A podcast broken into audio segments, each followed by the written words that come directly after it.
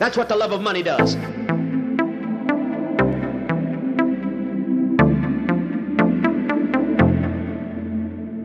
Does.